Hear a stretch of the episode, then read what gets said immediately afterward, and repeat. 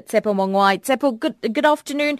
Uh, before we get into what's come out of uh, uh, today's briefing, would you say that the uh, uh, state of the capture report uh, that exposed some of the links between Eskom and the Gupta family has overshadowed Eskom's financial results? Um, good day, uh, Krivani. Um, absolutely. I think there are a whole lot of issues that have came up and overshadowed the performance of Eskom uh, and its finances. Um, the Eskom feel that there is a need indeed to clarify certain um, aspects that came from the public protector's report. I just came out of the, the, the, media briefing that is still ongoing at the moment. Uh, there's a question that has just been asked now on the relationship that the CEO is um, having or is, is uh, alleged to have with the Gupta family if it's something that, uh, you know, that if he has declared that. Um, and then there are other issues that have also been raised. The the appointment and the manner in which the Gupta-owned company Tegeta was appointed uh, because it was not on a public tender. Uh, they said that there were seven companies that were identified and then they were reduced to two, uh, which were given the uh, contract to supply coal. Um, so it's one of the issues that uh, it's really it's it's it's, it's ugly head. And, and there seems to be quite a clear uh, explanation. One issue, the other issue is the 600 million rand prepayment uh, uh, Tshepo, we, we, we're losing you a bit, bit, due to a poor cell phone line. Um, if you could repeat that last answer.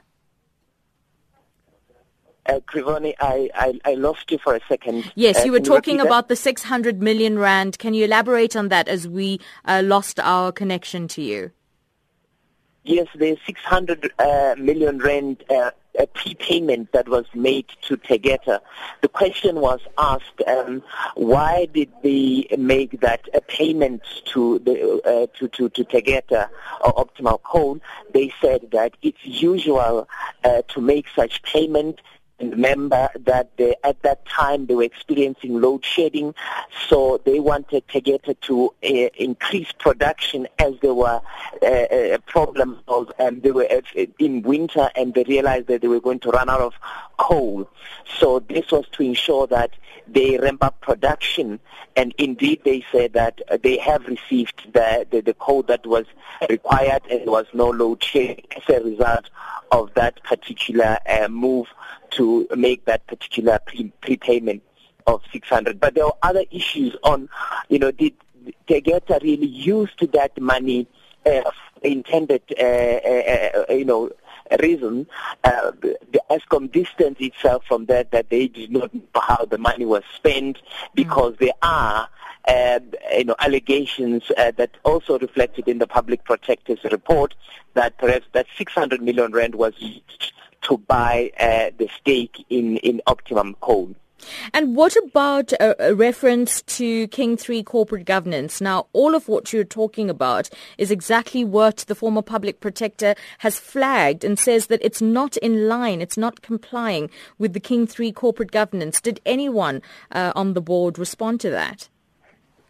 They said that uh, there is a gentleman who's on the subcommittee uh, where they adjudicate tenders, and he said that he believed that they followed all the rules in the book. Uh, and uh, the other issue that was raised was the fact that um, the, where there was there was a conflict of interest. Uh, especially in the tender com- in the tender committee, members will will recuse themselves but the issue was why were there so many members of the board that recused themselves whenever decisions were made? Uh, and however, he also said that you know many of those um, have since resigned because there was so much pressure uh, on the on the members, especially the board members that were responsible for the adjudication of tenders. So many of them have left because it, they felt that they could not handle the pressure that was coming through.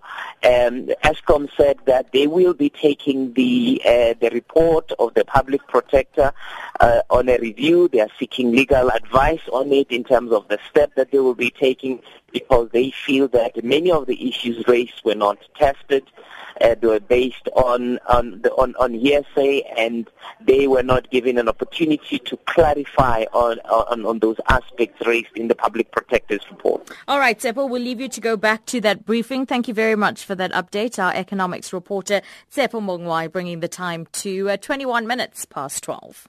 Midday Live, only on SAFM, South Africa's news and information leader. Our top story at this hour, Eskom says it's. Cons-